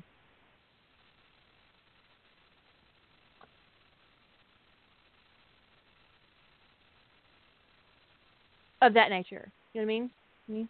So um, if you want, I just think for from a character point of view, when it comes to someone like Tony DiNozzo, you need to be careful when his mutation happens, um, because you don't want um, y- hand waving. The thing about is the, the thing about it is is that it's going to be difficult for you to hand wave away seniors A plus parenting. so if he is a mutant as a child, senior's investment in him would be a great deal different depending on how he mutated. If he has some kind of telekinetic or um, psychic ability, senior would ruin him. Empathy, he'd have been destroyed in, in in childhood between his alcoholic mother. Is that canon? I don't remember and his father being the asshole supreme, this this kid isn't making it out of um out of childhood healthy, or even semi healthy as he is in canon.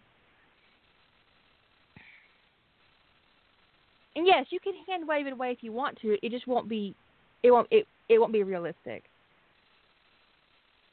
And so it's just you know when you're picking out your character and the mutation and how it's going to happen, you need to think about how it impacts their um, their character arc, um, their relationships with others.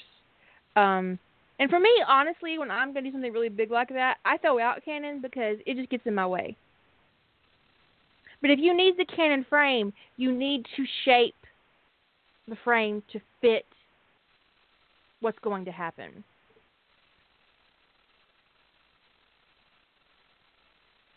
And you need to fix his backstory to um, protect the integrity of the character if you give him a um, mutation in childhood. Because I don't think it'd be realistic for him to come out of being raised by senior with a mutation and not being turned into an, a nightmare. It's honestly fortunate that Senior wasn't more interested in his own child in his formative years.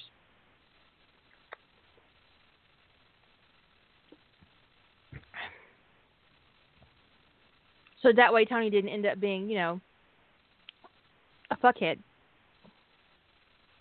As he surely should have, could have, not should have, but could have. Um, if mutants are unheard of um, or would become a problem, you wouldn't want to mutate John or McKay before they got um, before they left Earth, unless you wanted them, um, unless it was common, and it wouldn't impact their ability to stay on the mission. Um,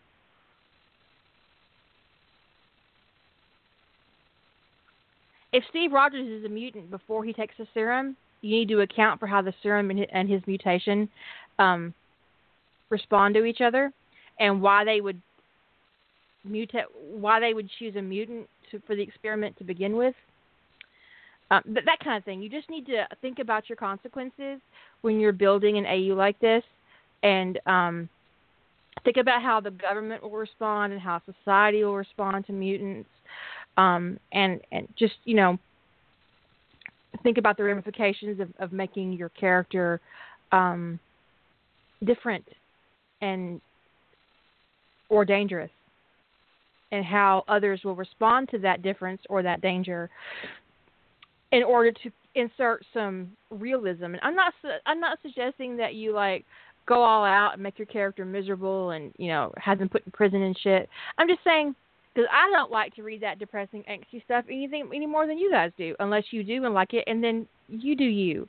I just read fiction to amuse myself. Uh, I, I like to be happy. I don't like to be sad and cry, except for that one story that I read once a year. Speaking of which, I read it I last need, week, and it, I can't I don't even need to read that once. I don't need. I don't need the annual torture. I read it last week. Cried like a baby cried like a baby. It was beautiful. Every time. Yeah, you could do. You could do. Somebody mention. Um, somebody mentioned. Um, sorry, I.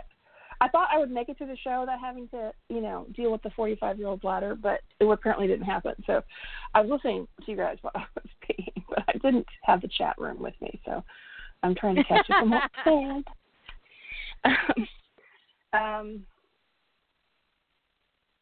but the so the Paddingtons could raise Tony, but you then you got the instead of senior, so that his mutation could come online earlier. But then you then his life is definitely not going according to canon. That would make no sense. So how does being raised in England that, equal um, ending up at NCIS? It it yeah doesn't. He ends up at MI five um, or MI six. Yeah, I had a I have a, a story Interpol. I started a while ago where Tony is he got, becomes raised raised by his um his grandfather and his uncle take him when he's like four and raise him in England, um, and that his um, uncle was an agent for MI5 and actually became the head of MI5. It's the way the story plot is, and that Tony does eventually wind up at MI5. Um, it's my head canon that one of his uncles is is in MI5. Um, because of the world building I do in that one. Sometimes I do world building on a story, um, and start write or start working on it, and then that it, you know kind of that head canon sort of seeps into all my other stories behind the scenes, even though people don't know it. Incepting um, herself. Yes, I do that. Um,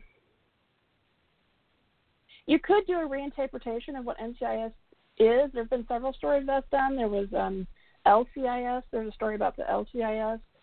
Um, I think it was Lycanthrope Investigative Criminal Investigative Services.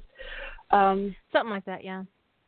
yeah, so you could do a reinterpretation of NCIS. Um, those reinterpretations, a lot of times, are a little bit weird for me. Not always. Some of them work better than others. Um, but the reinterpretation is because the plausibility of those characters all coming together um, with different world building. Um, it's a big suspension of disbelief that I struggle with. Not everybody struggles with that suspension of disbelief. We all have our tolerance, right? That's something that I have a, have a lower threshold than some people on. Is all of these characters coming together in a similar organization through completely different means? It just, I don't know, my head tilts a little bit. But that's me. You know, that's not not, not doesn't necessarily mean it's not fine craft. It's just my tolerance for that. So just really, but really think about the suspension of disbelief when you're conveniently having the stars align for these five or six people. Um,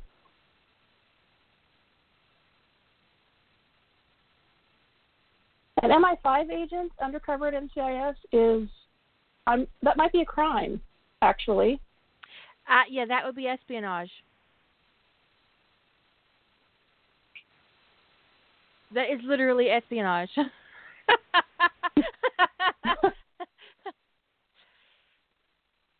I'm not saying don't do it. I'm just saying you need to acknowledge that your main character is a spy. Again, which is, Yeah. you know, interesting and not a problem for me. Just, you know, you need to go all in with it if you're going to go in with it. We don't we don't care what world you pick as long as what fandom you pick, as long as there are humans, and that you figure out how to fit mu- mutants into your world. In the way it, it- with the loose parameter, with the loose guideline of what a mutant is that we have given. And it is very loose. has it is very loose. You don't need to. It doesn't have to be X gene. That's not what we're talking about when we say mutant. It's it's that they are genetically modified in some way, either by birth or through some circle, and they have to be at least half human.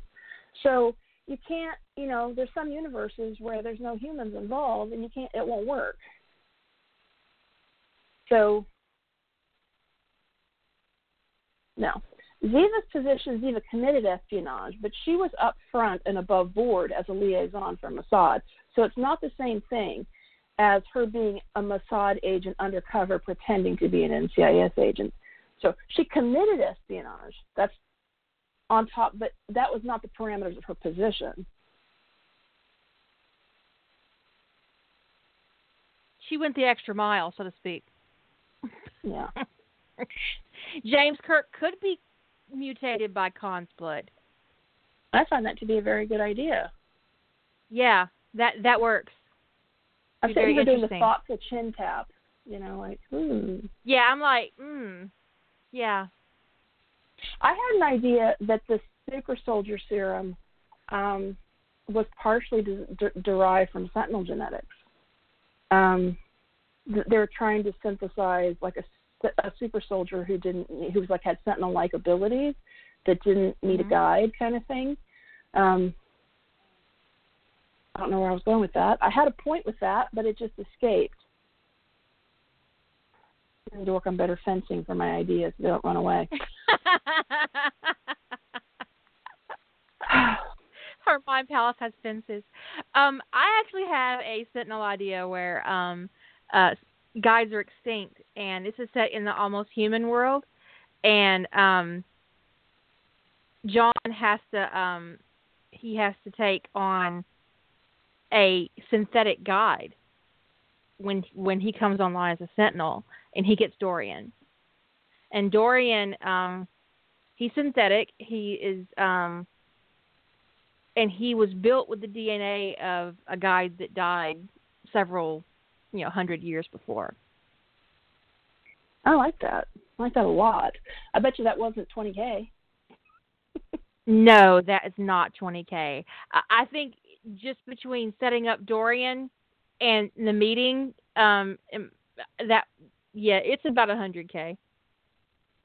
Between the meeting and him getting used to it and him, you know, re- you know, wrestling with his feelings for this this synthetic human being who's not technically a machine, but has machine parts. because I didn't go with the actual um, robotics of almost human. Um, I went with a more synthetic organism. He's not really a clone, um, but there's some cloning aspects. He's he's a he, um, Dorian's a, a synthetic human being, and he has um, he's capable of emotions and feeling and and because he well, he has to be because he's a guide. So when i decided that he'd be a guide i had to um think about how he would be um able to support a sentinel and that required empathy which required emotions um and that also required an organic um component. So i guess cyborg might be the better term but he wasn't made from another human being he's entirely synthetic. Um, so I haven't like been Frankensteining a a guide in my story, but um, anyways, it's it's an idea. I also have one where he kills a whole bunch of um uh of the robots, and um he has to buy his own, but he can't really afford to buy one of the fancy ones to buy um one of the ones that's been decommissioned, and he ends up buying Dorian but it's kind of weird because Dorian's more human looking than the other ones. You know, obviously, if you've watched the show, you know that. And so now he has mm-hmm. this robot living in his house It's kind of human, and he owns a person, and it really freaks him out. that would freak me out too.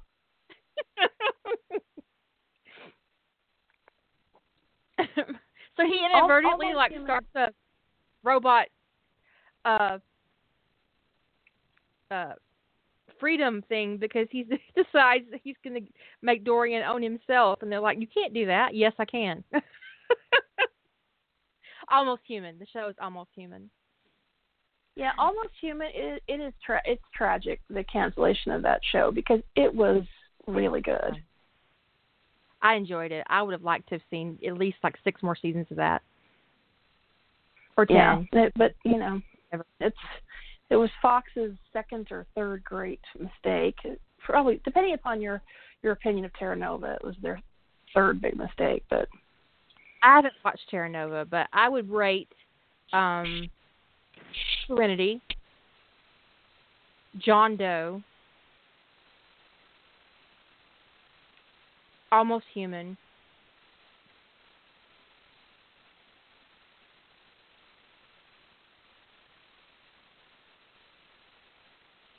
Those would be my three that Fox canceled that I that made me stop watching Fox.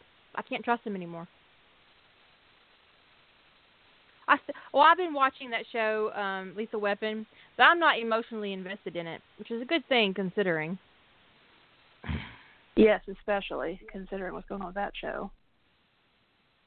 I enjoy it. I find it entertaining. I wouldn't I wouldn't cry if it was canceled. Um, right.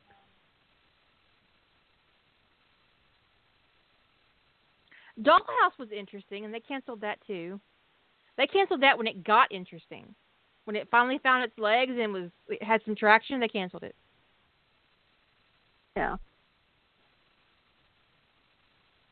But I was double mad about John Doe because not only did they cancel it, but one of the asshole executives revealed the secret. So they couldn't shop it anywhere else. That's harsh. Yeah.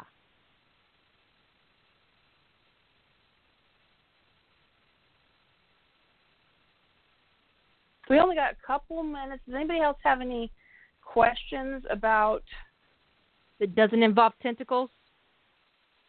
Um, we will, or what world you can use, because the answer is going to persistently build about what be about what world you can use. It depends on how you do it. Um,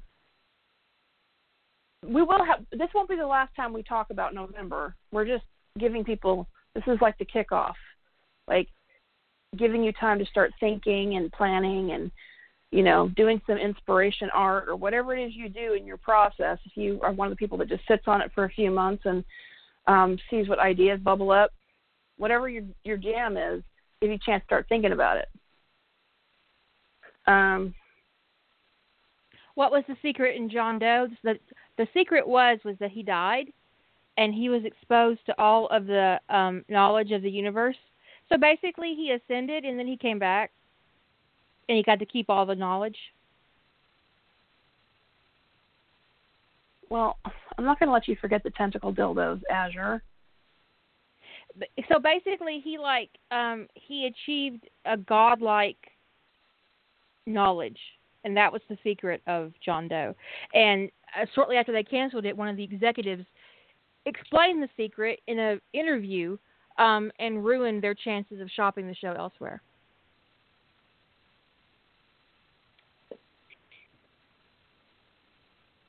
No one's going to buy the big spoiler fic. Right? Which was shady as fuck. You can also the the, the this is the page on the is the page on Rough Trade open for questions. It is, I believe. Okay. But yeah, so you can ask questions on on the yeah, Rough the Trade page. Um, if there's co- questions that come up more than once, we'll be sure to address them the next time we talk about this subject. Um, but yeah, just be noodling it and um, read the FAQ before you ask questions because it's pretty clear. Please. Try to manipulate an answer out of me to make your idea work when it really doesn't. Because um, I might sound like a little girl, but I'm actually a grown ass woman and I'm not particularly easy to manipulate. I'm just saying. I know I sound like I'm a 12 year old. I'm aware. I'll give you at least 15. Cinna sounds 12. Cinna does sound 12. Okay, I'll take 15. I'll take 15.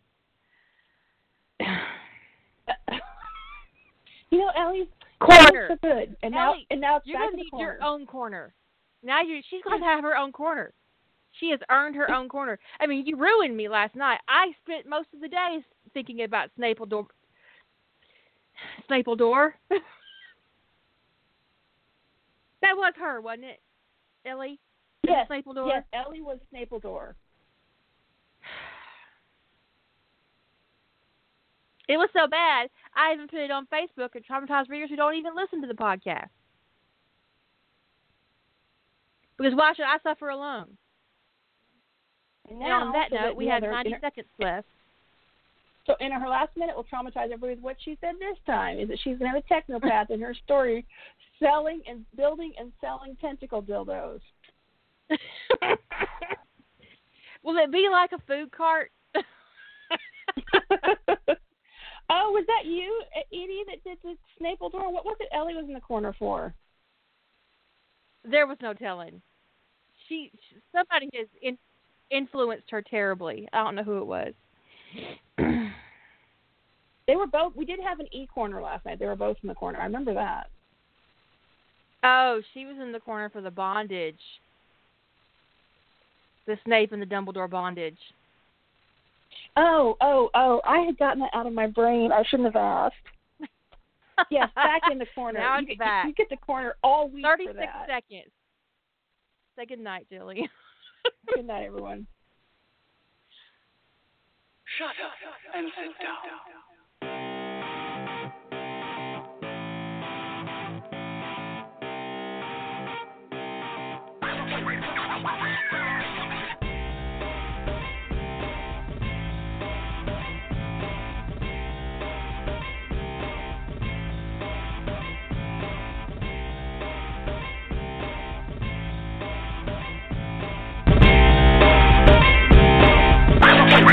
Yeah.